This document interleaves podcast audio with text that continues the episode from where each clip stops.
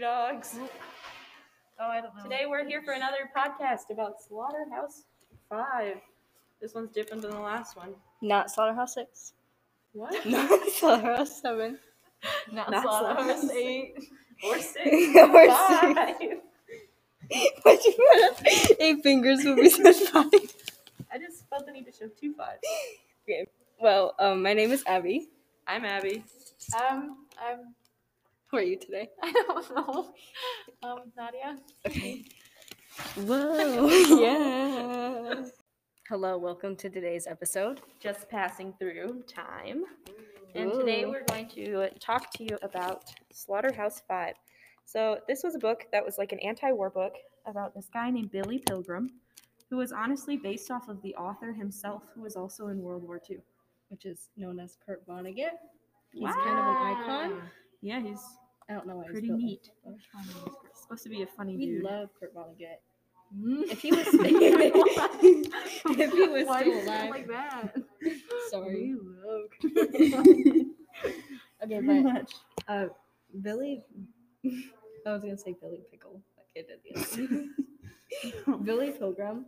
So it's okay. What Abby said. He's is- kind of a weird dude. yeah. He's, He's, like just lanky and funny looking. like someone I know.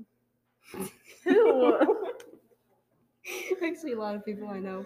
Anyways. True, most teenagers. okay. Well, pull it up. Billy had kind of a hard life. Like everybody in his life would kind of die because he was like in a war. So it goes. His whole family would just slowly die off. I mean, even his wife died when he supposedly died at one point. But Yeah. pretty much the book goes through different events in his life, different memories, but it's not in a chronological order.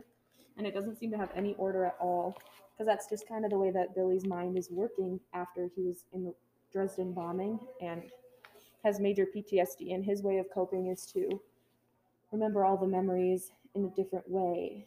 And it also brought him to Trail from the Door. Yep. We Trafalmador is like Billy's like dream place. It's, well, it's like the alien place. Yeah. So they- well, the alien. Yeah, Well, it's like so- his I- ideal Yeah. place, you know. where people can see him and finally see him for who he is Yeah. and as like a unique person that's Yeah, I do like the shape of the Interesting. aliens though. They kind of be looking cute. With they're their just little, a hand yeah, so they're gonna be looking cute though. their hand with an Some eyeball people in like the middle. dance a lot. Okay, well, like, oh, True. not me, but like they're kind of cute, like with their little like, like this is the way they're drawn. Like if you give them a high five, their eye would like. Get squished I'm so Yeah. sorry. Uh, Okay, anyways, okay well on the other topic at hand at Billy. hand- you didn't even realize you did that. Billy just kind of had a hard life, and so he worked really hard on trying to cope with his problems that he dealt with. And one of his ways was to kind of go off into this imaginary land, dreamscape area, which was Tralfamador, which was one of the many ways that he tried to cope, which also messed up his mind even more because his family thinks he's crazy and other people think he's crazy. He is a little. He's a little off, but He's just built different. it's okay. He's it's our Billy. Yeah. But um, Nadia's on stretch.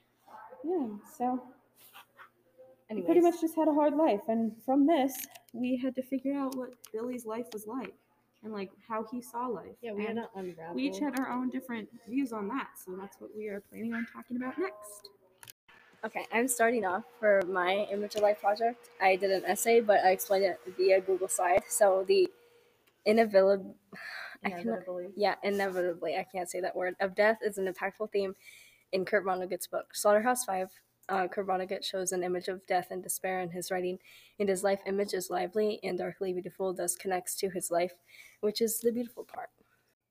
Okay, so starting off mine, after my thesis, I said, How does he see his image of life? I said, He sees his image of life that um, he really does not have an image of life, but like an image of death. But his image of life is like very dark and cruel Yeah. via like shows via his writing. He just more so thinks you're born to die. Yeah, it's kind of like a other things. Oh yeah, yeah. Yeah. Garrett. Oh. Oh my gosh, both of them. them. just think that there's no real purpose, which is kind of sad, but feel like. I mean, in a way, it's a little true. So, anyways, his writing styles obviously show a dark, cruel side of him that, like, he doesn't really, like, he shows in his writing, but I feel like he doesn't really show it outside of his world. Okay, sorry. so, like, basically, what Abby said, like, like, basically, like, everybody's just in a waiting line to die. That's what I put. So dark. Yeah, that's what he is. It's just pretty deep.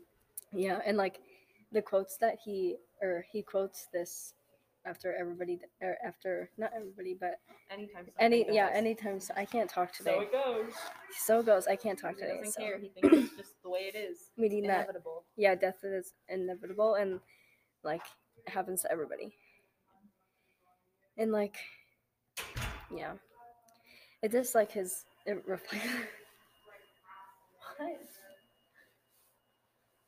you laughed first. so like that reflects on his personality. And like yeah. And like He his is yeah. a little dark.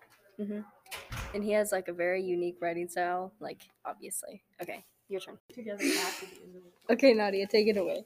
No. You're first. Never mind. Sorry. If we want. What? to. no, we're not singing. We're gonna do our normal background. Whoa. We're from Tralfamador. I'm Janet Sweer. I'm Laura Stahlberg. I'm JJ Hyden. Whoa. Hey, yeah, this is Jalees from uh, Planet Tropador. All right. Whoa, yeah. This is Ayana from Chelfamador. This is Olive from Chalfamador. Okay, so now after that amazing interlude that you just listened to of all of our friends saying that they're from the alien area, they're like the aliens, kind of. And I think to kind of split it up, you know, Oh, break it yeah. up, kind of like the story would in Slaughterhouse Five. So Okay, now Nadia. Nadia. is going to talk about her image. of Take it Lana. away. Okay, so um, in Kurt Vonnegut's book, Slaughterhouse Five, he explores this battle with fate in a unique retelling. Shut up. You got it.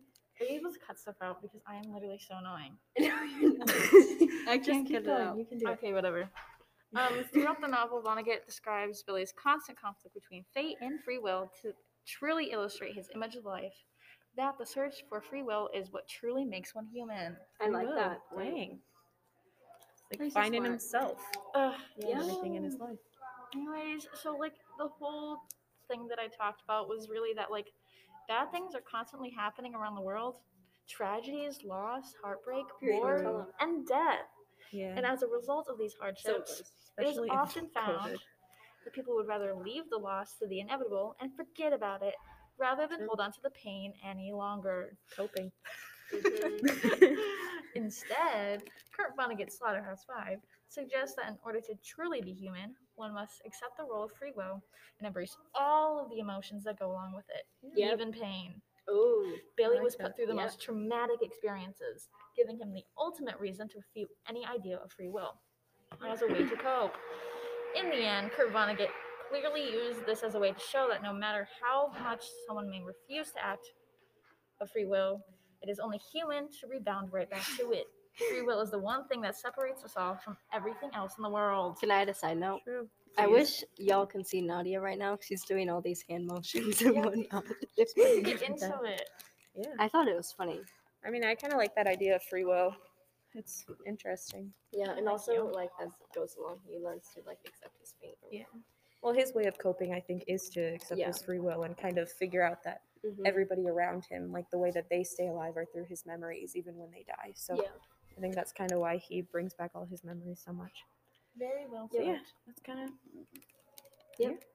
You better cut Um, it's the next image of life project is the one that I created, and I kind of thought of it more like he thought of life as a puzzle where you can fit all the different pieces together any way that you like, and your end result will always be the same. Like you're all, and no matter what, you're gonna die one day.